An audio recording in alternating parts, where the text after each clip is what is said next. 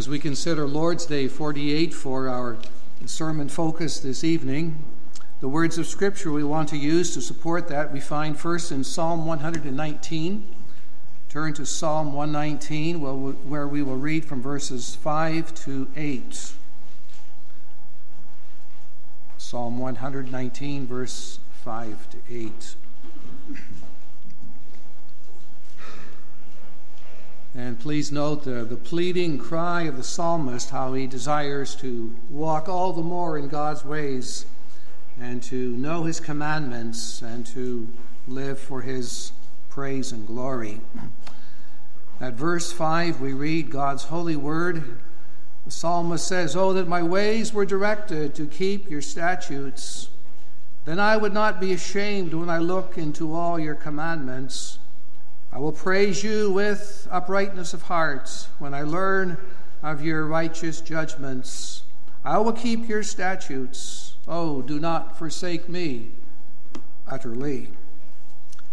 And then we go to the New Testament, to the book of Acts, to chapter 8, where we have the narrative account of the Philip the evangelist going down to Gaza desert country, and we know the story there how the Lord used him to bring to faith the Ethiopian eunuch. So, turning to Acts 8, we read at verse 26 to verse 40.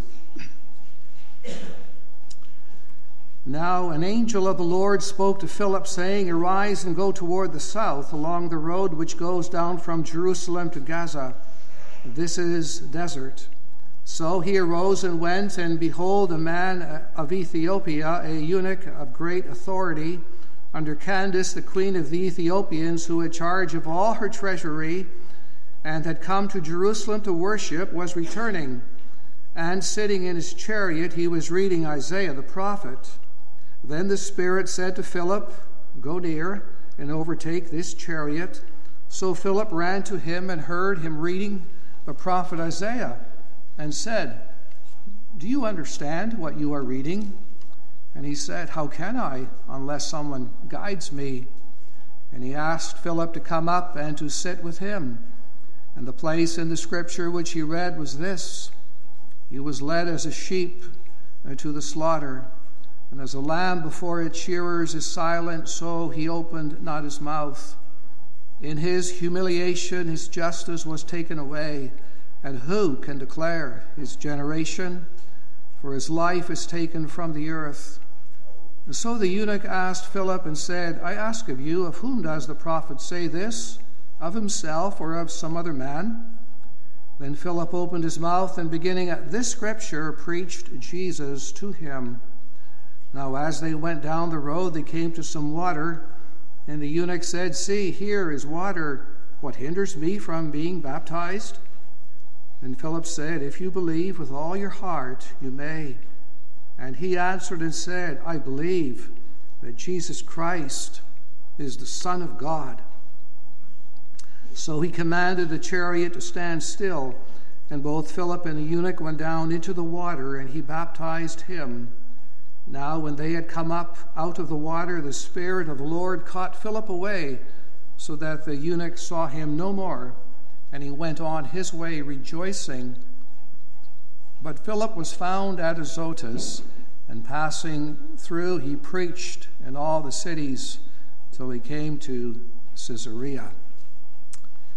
And then we turn to our last piece of scripture from uh, 1 Corinthians uh, chapter 15, and we read verse 20 to 28, that well known piece of scripture concerning the hope of the resurrection of the dead that we have, which Christ first experienced for us. 1 Corinthians 15 at verse 20. But now Christ is risen from the dead and has become the first fruits of those who have fallen asleep. For since by man came death, by man also came the resurrection of the dead. For as in Adam all die, even so in Christ all shall be made alive. But each one in his own order Christ the first fruits, afterward those who are Christ's at his coming. Then comes the end when he delivers the kingdom to God the Father, when he puts an end to all rule and all authority and power, for he must reign until he has put all his enemies under his feet. The last enemy that will be destroyed is death. For he who has put all things under his feet, for he has put all things under his feet. But when he says all things are put under him, it is evident that he who put all things under him is accepted. Now, when all things are made subject to him, then the Son himself will also be subject to him who put all things under him, that God may be all and in all.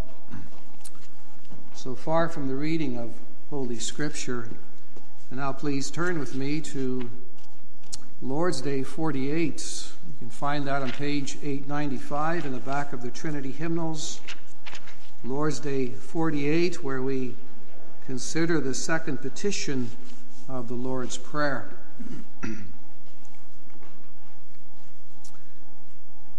page 895, Lord's Day 48, in question 123.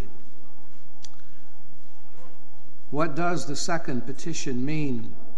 Your kingdom come means rule us by your word and spirit in such a way that more and more we submit to you. Preserve and increase your church, destroy the devil's work, destroy every force which revolts itself against you, and every conspiracy against your holy word. Do all this until your kingdom fully comes, when you will be all in all.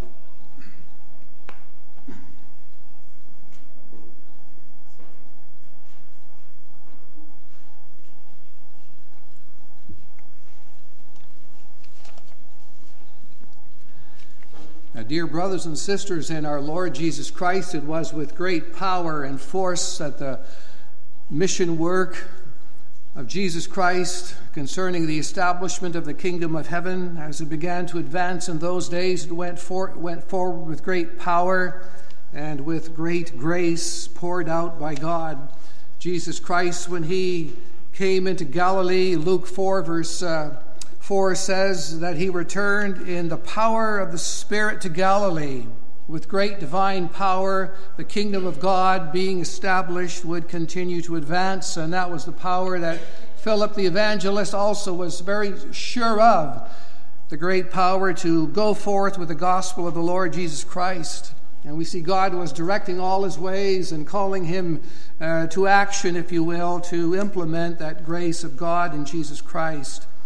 And it's for this that Jesus calls his church to pray, to pray for this, thy kingdom come, to pray for the coming of the kingdom and all its fullness and glory, not only in Jerusalem, but we see also in Judea and Samaria, and finally to the ends of the earth. And, and we see that advancing in the, in the letters of the Apostle Paul and in the work of those who were called to work with him. The kingdom of God was advancing being maintained by the Word of God and the Spirit of God our Father in heaven. And it's for this that Jesus teaches us to pray as we get busy with our prayers and we begin to focus on what we are to pray for. The Lord calls us to this Thy kingdom come, having begun with Our Father who art in heaven, and hallowed be thy name. Now, this grand subject, this very uh, intentional uh, purpose we have to also pray for the coming of the kingdom of God in all its glory. Make sure this too is a very important part of your prayer life. We would say first things first as we pray for his glory, for his will, and for his kingdom. Pray, thy kingdom come. Now, the kingdom of God congregation, the essence of the kingdom is simply the rule of God in our hearts through Jesus Christ by His Word and Spirit, so that all our lives and all our living more and more comes under the dominion of, of God our Father who is in heaven. We see that that kingdom, therefore, is very personal. It affects, it, it, it impacts each one of us. It's very spiritual in nature, and yet it's also corporate. It's something we share and that we manifest together as the body of Christ. The Catechism goes on to explain what that all means. When it asks the question, What does the second petition, that is, of the Lord's Prayer, mean? Your kingdom come means rule us by your word and spirit in such a way that more and more we submit to you. What are we really praying for first? Well, we are praying for the spiritual life transformation, life transforming rule of Christ in us. When the Catechism uses that word rule us, that word rule is a, is a word intentionally chosen because that's exactly what we want God to do. We want Him to rule us. We want Him to, to manifest that rule, to manifest that government over us and that rule is grace filled.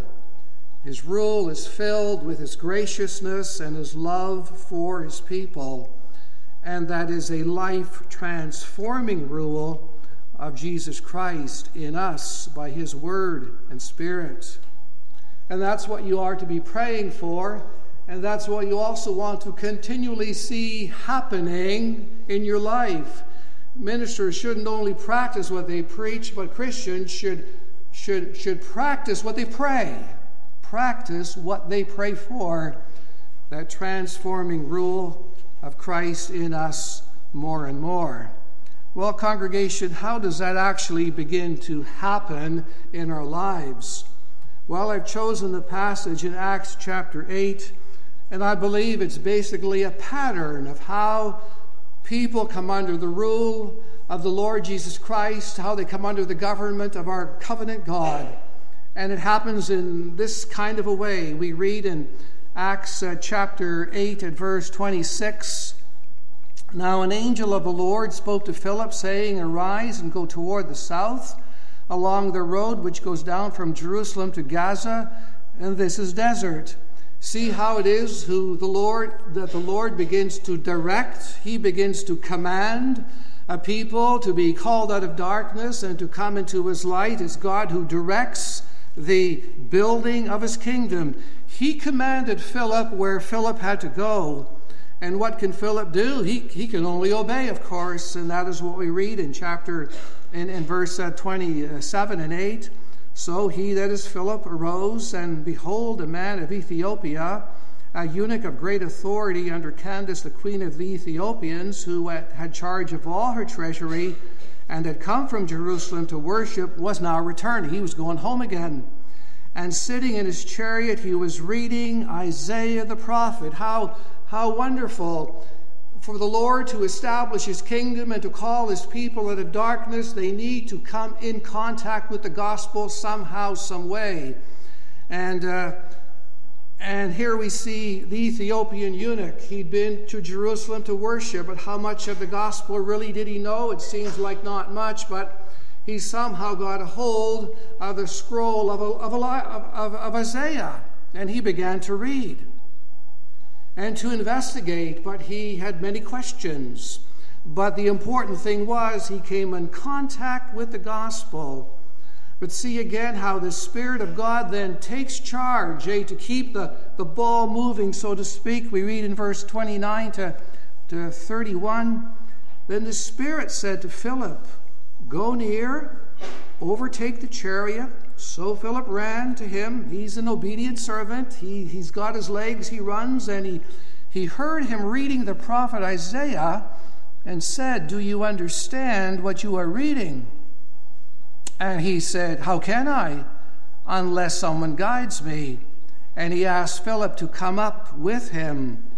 See how the Holy Spirit put Philip in the right situation where he was called upon to begin teaching explaining, showing what God meant through the words of Isaiah that the Ethiopian eunuch was all puzzled about. He had to guide the Ethiopian into truth before that life transforming rule of Jesus Christ could come into his heart. You see, that's what's the focus here. How do we enter the kingdom of God? How is he to come in? The Word of God had to to uh, impact his heart. He had to be taught the Word of God. And so, under the Spirit's unction, he invites Philip, a total stranger to him, to come up into the chariot and sit beside him on the bench and to begin to explain what he had been reading. And guess what? This is what he read these very beautiful words, well known to us from Isaiah concerning Jesus Christ. He was led as a sheep to the slaughter as a lamb before its shearers is silent, so he opened not his mouth. In his humiliation, his justice was taken away. And who will declare his generation? For his life is taken from the earth. Here's the gospel. Philip hears what the Ethiopian is reading and now must begin that task of explaining and teaching and of preaching. And so we read further in verse 34 So the eunuch answered Philip and said, I ask of you, of whom does the prophet say this? This business about a lamb who was as a sheep to the slaughter. Uh, who is he saying this of, of himself or, or some other man? Then Philip opened his mouth and beginning at this scripture, he preached Jesus to him. He began to speak of that suffering Messiah who would be a lamb, who would be led to the slaughter, who would be put to death, who would remain silent so that he could fully fulfill the holy will of God to be offered up as a living sacrifice unto death. Yes, in Christ's own humiliation there justice was taken away from him. He, he who was innocent was condemned to death. His life was taken from the earth. So Philip begins to teach and to preach and to explain. Questions are asked and questions must be answered. The gospel is read, the gospel is preached. Congregation, that's how the kingdom of heaven advances. It wasn't Philip's own strategy to go to this place. It wasn't Philip's own wisdom that he dreamed up in his head, but it was the God breathed Word of God. It was God directed, it was Spirit empowered, it was Word centered, and it was Christ preached. That's the essence of the spiritual stuff or the mechanism by which you enter the kingdom of heaven. And then, of course, the, the Ethiopian had to believe not only had to had, had he to, to read and to try to understand, but he had to believe. If he too was to be part of the kingdom of heaven. And so Philip challenges him there. And Philip said, If you believe with all your heart, you may. That is to say, you may be baptized. And he answered and said, I believe that Jesus Christ is the Son of God. See what has taken place? The Word of God has been put into play. God's servant has begun to teach and to preach. The Holy Spirit has converted him, and the Ethiopian makes a good confession. How important it is, young people, when you make a public profession of your faith. It is essential to your seeking and becoming uh, and experiencing that full membership in the kingdom of heaven, you too must say what the Ethiopian did I believe that Jesus Christ is the Son of God. And on that basis, he was baptized, we read in verse 38, and he also then went on his way rejoicing. The point is, the Ethiopian eunuch became a brand new man a man who once had lived in darkness. His life was now being spiritually transformed by the power of Christ, that Lamb who was slain. Yes, he had gotten hold of him. And the rule of Christ by his word and by the Holy Spirit came into his life. The Ethiopian realized he was no longer his own man or his own boss, but he began then to belong to Jesus Christ, his faithful Savior, who had fully paid for all his sins and set him free from the tyranny of the devil, the Ethiopian would have become a Lord's Day one man. A Lord's Day one man. My only comfort in life and in death is that I belong to my faithful Savior. But the point here is, congregation, regarding the second request of the Lord's Prayer, is that the eunuch was transformed into a citizen of God's heavenly kingdom, now to be ruled, now to be ruled by God through Jesus Christ. I would say, Welcome to the kingdom of God. You are under the rulership, you are under the kingship of another, namely Christ. The Ethiopian began to pray a brand new prayer for himself. And I trust that that is a very important part of your prayer. You might say, Well, I've become a member of God's kingdom already 30, 40 years ago. Well, so what? You keep right on praying for that life transforming work of Christ to continue in you, and that you keep making that good confession that Jesus Christ is the Son of God, and come what may, I will serve him. I will submit to God's holy will. And uh, in all our life, uh, act out or practice the first sentence of the answer to Lord's Day 48.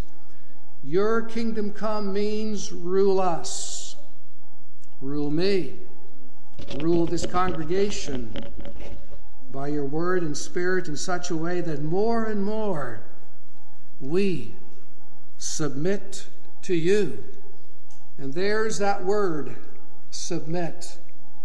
A word that most people don't like too much. It rubs them the wrong way very quickly. But submission to God is a most critical, important part of your Christian life and what it means to be a member of the kingdom of heaven. For you see, the life transforming work of Jesus Christ and that rulership is a rule that doesn't leave you alone or leave you unchanged. Indeed, it changes you so that you, so that we become a better people, a godly people, a growing in grace kind of people, a growing in the knowledge of God kind of people, a growing in faith, hope, and love, obedient to Christ kind of people.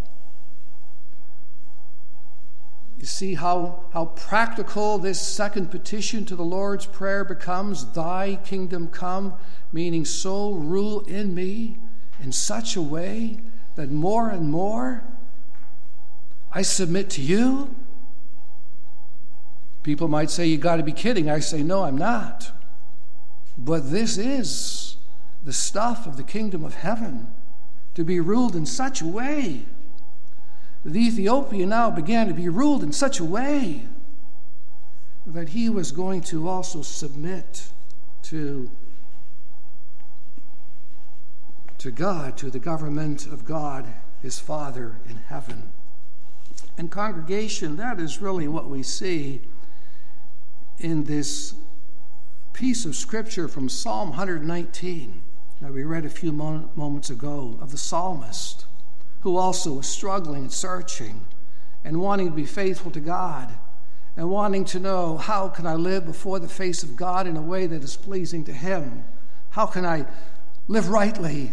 We might want to say. He says, Oh, that my ways were directed to keep your statutes, as if to say, My ways aren't nearly always directed in that way, but oh God, oh, that my ways were directed to keep your statutes. Then I would not be ashamed when I look into all your commandments. I will praise you with uprightness of heart. I will, when, when I learn of your righteous judgments, why I will keep your statutes. So do not forsake me utterly. Utterly, do you, do you hear kind of the angst, the, the desire and the prayer of the psalmist? How we wanted to be ruled by God's statutes, how we wanted to be in submission to them more and more. He told God, I want, I want my ways to be directed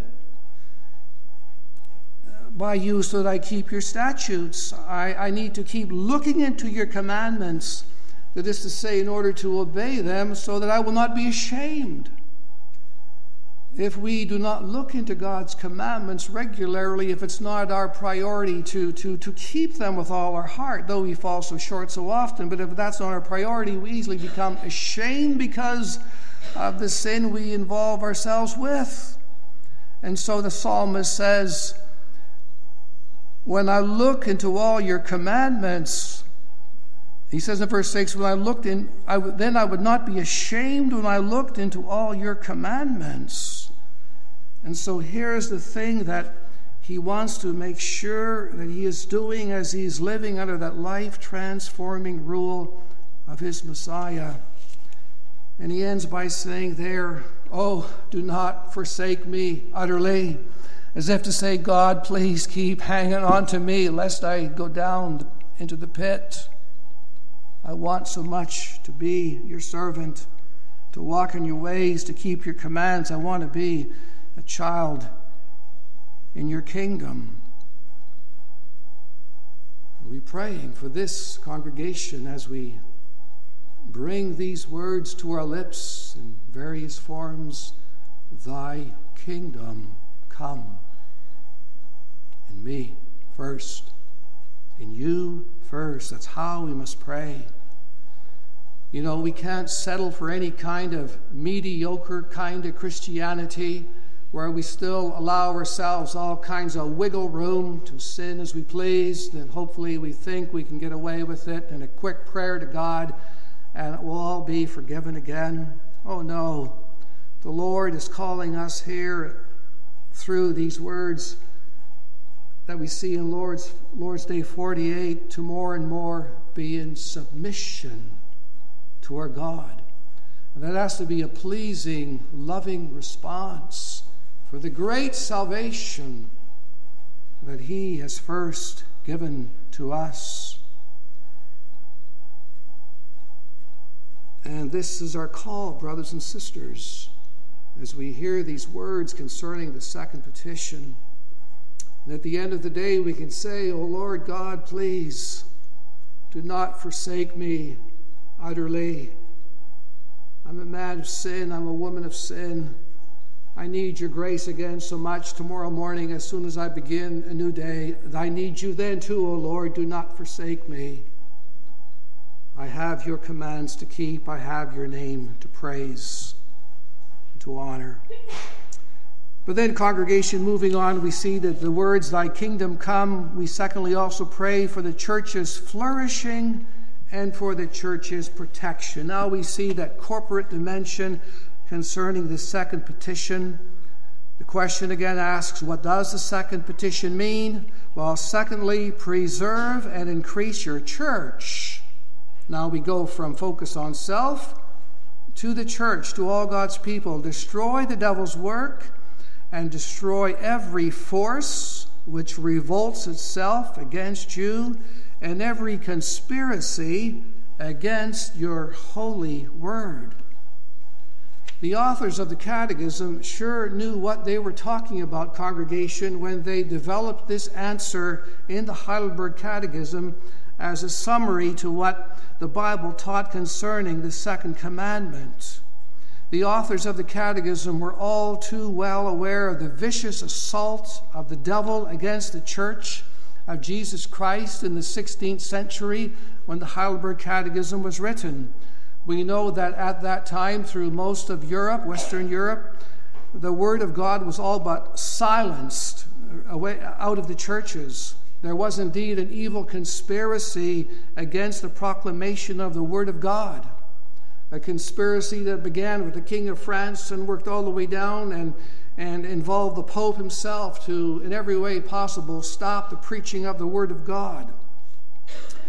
And that's why when graduates from Calvin's Geneva Academy went out to begin their work in the ministry, so often the graduates uh, they died almost as quickly as they graduated because of the horrendous persecution against the church and against these young men called to the ministry. The church, we could say, was really under the cross. The gospel was banned from the pulpits of Europe. And instead, people were called upon to look to religious relics, and they would collect these things and bring them into the churches for the people to look at, claiming, oh, here's a little piece of the cross, or here's one of the bones of one of the apostles, or here's a piece of the garment that Mary wore. And, and all these sorts of nonsensical things were used, and people were to look to these things and to be somehow spiritually nourished and fed by these things and be filled with a sense of hope. Religious relics were, a, were really an anathema to the church.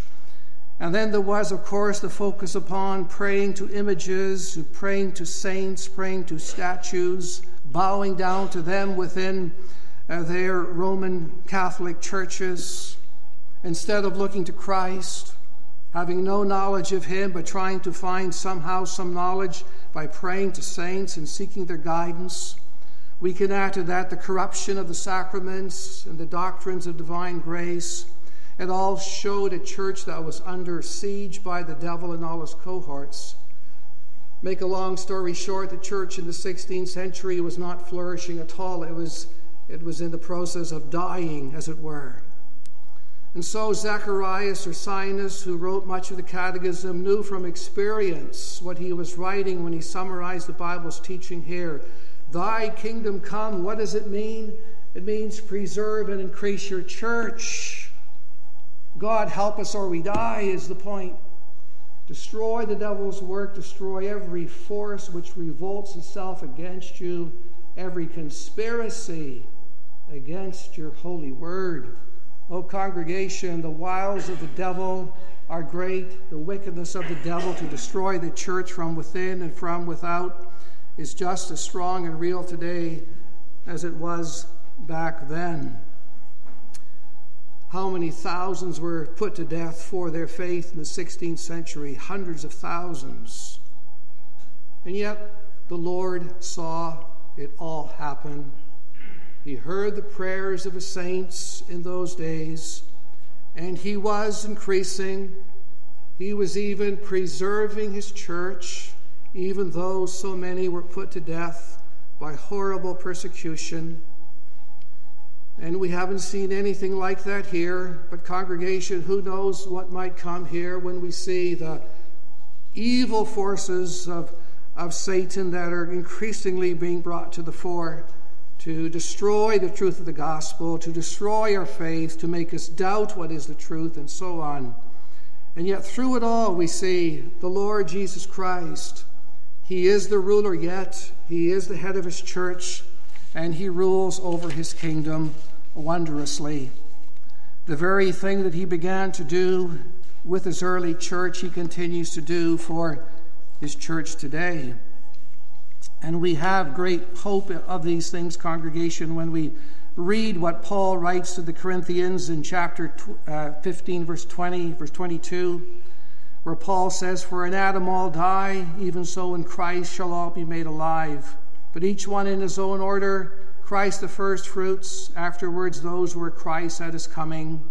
Then comes the end when he delivers the kingdom to God the Father, when he puts an end to all rule and all authority and power, for he must reign. And there's the point he must reign until he has put all his enemies under his feet, and the last enemy to be destroyed is death. This is what our Lord congregation has been busy with as he has caused the gospel to go to Samaria and to the ends of the earth. Christ is reigning over his church, to be sure, and he's conquering every kingdom of men, of man that has come to the foreground in the past 20 centuries. And he continues to reign, Paul says, until God the Father puts all his enemies under his feet. That about says everything, doesn't it, concerning the victory and the security and the prosperity of the kingdom of God. We have here a picture of the total defeat of all Jesus Christ's enemies, even the very last enemy, namely death, is going to be destroyed as well. And so, brothers and sisters, as we again hear this prayer, Thy kingdom come, we pray for the preservation and the increase of the church, but also the destruction of all the devil's work, the very thing Paul was talking about when he said that God the Father was going to put everything under the feet of the Lord Jesus Christ. All the wicked kingdoms of men were going to be squashed, put to death finally under the feet of our Lord Jesus Christ. And so, as we pray, we pray in a sense going on the offensive for the sake of God, who calls us to pray for the advance and the completion of his kingdom. We go on the offensive. We are in a spiritual battle, aren't we? We're not here twiddling our thumbs and thinking, man, what a nice, fine Christian life I got here. Everything's so nice and cozy here. I'm, I'm home free. I'm on, the, I'm on the victory road. No, we have a battle to fight. We have prayers to pray. We have enemies to, to defeat. And if we cannot defeat them by our own strength, certainly we are to be praying en masse for the destruction of the enemies of Christ. This too is part and parcel of being citizens of the kingdom of heaven. Like the Ethiopian began to be in his chariot as he was heading home, he had a whole new life before him now, a whole new battle plan in effect before him, too. He had to pray for the coming of the kingdom of heaven and for God to increase and preserve his church by his means. A church would be planted in Ethiopia in the first century. One of the first elders in the church may have been this very man, the Ethiopian eunuch. And God was on the way, on the march, building his church, preserving his church, even until Jesus Christ would return. And all the while, we have the promise, our Lord says, that the gates of hell will not prevail against the church. Now, I almost gave the answer away, but my next question is how long do we pray? How long do we keep this up? Well, certainly all the days of our lives.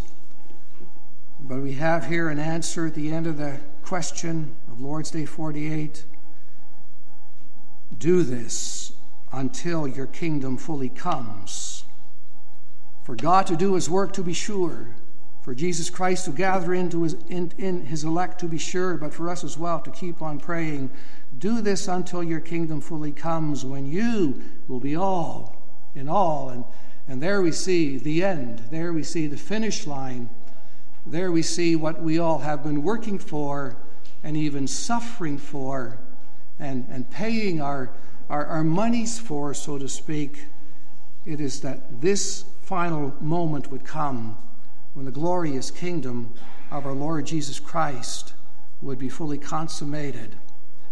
And we, of course, would thus meet the Lord our God Himself. Brothers and sisters, pray also for now the completion and the perfect end of God's heavenly kingdom. Pray for its eternal glory. And that means, brothers and sisters, we really need to be heavenly minded people I know you're busy with all kinds of very good and important things. Praise God for that. But we need to also ever, ever be heavenly minded, or focus upon God's kingdom as well. I pray you're not too busy making your own little kingdom on this earth. There's always that danger to do that. Might the kingdom of God maybe be a bit of an afterthought in your life? I pray not. Now then is the day to repent of that kind of a complacency where we find ourselves too busy with the things of this world. And the kingdom of God is like a sidetrack on kind of on the periphery of our life, and it's kind of remote and far from us. No, now then is the day to to repent of that kind of wrong headed living, if I may use that expression, where our focus has been skewed and is off the mark, and we've forgotten to pray, Thy kingdom come, not my kingdom, not my agenda, not my investments, but Thy kingdom come, O Lord God in heaven. We have before us here, congregation, the consummation of God's glorious kingdom. And of that, the Apostle Paul again gives us some, some wonderful instruction or insights. He says in verse 27 For he has put all things under his feet, namely, God the Father has put all things under Jesus' feet. But when he says all things are put under him, namely Jesus, it is evident that he who put all things under him is accepted. God the Father is not going to be under the feet of Jesus Christ. and, and that he concludes with in verse 28 Now, when all things are made subject to him, that is to say, to, to, to Jesus, then the Son himself will also be subject to him, that is the Father, who put all things under him, that God, that God may be all and in all. Congregation, as we read these words, they're perhaps not so easy to understand and to plumb the depths of, but we are left with a sense of wonder and amazement and, and awe at what God the Father and Jesus Christ the Son, reigning in heaven, are now busy with in terms not only of the further advancement of the kingdom, but of its maintenance and preservation until the very end of the age. They are busy with that holy divine work of saving sinners from their sins.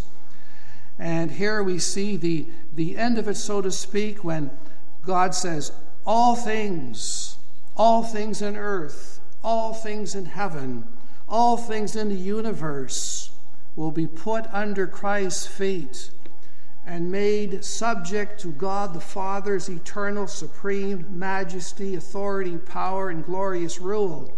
I'm using words, but how can we begin to describe the things in the heavens, the spiritual things in the heavens that here we find words for, but how can we really understand and see what is happening and how it's going to end? When God will fill all things with his divine goodness and glory and beauty. And, the, and all things are filled with all the riches of his wisdom and peace and his love and, and fellowship in a way that we cannot imagine. In a way that we would possibly never grow weary of, not in a thousand ages to come. So grand, so glorious, so all consuming and, and how God will be all in all. All the enemies have been put under Christ's feet. This is what we're praying for, brothers and sisters. Do all this until your kingdom fully comes, when you will be all in all. It's one of the hardest things for me to consider explaining further because it's beyond the reach, beyond the scope of our minds and our imaginations, our thinking. We let these words speak for themselves and we're left with mystery and awe and wonder at that great day which is coming when it is the Father's good pleasure to give his children the kingdom in all its glory when his only begotten Son himself comes as the all glorious God and King, our Savior. Since these things are coming, brothers and sisters, since everything is moving in this direction for sure, will we not then happily submit more and more to being a faithful citizen in God's kingdom? In submission to his holy will. This is our prayer. This is stuff of what it is to be a Christian, to look forward with unspeakable hope and glory, with an unspeakable sense of security and comfort and knowledge concerning this truth of the kingdom of heaven. It has come Please pray for its coming until all things are accomplished according to God's holy word. Keep on praying, brothers and sisters, for the coming of this kingdom, for the glory of God, and for the well being of you and your family and the church of Jesus Christ. Amen.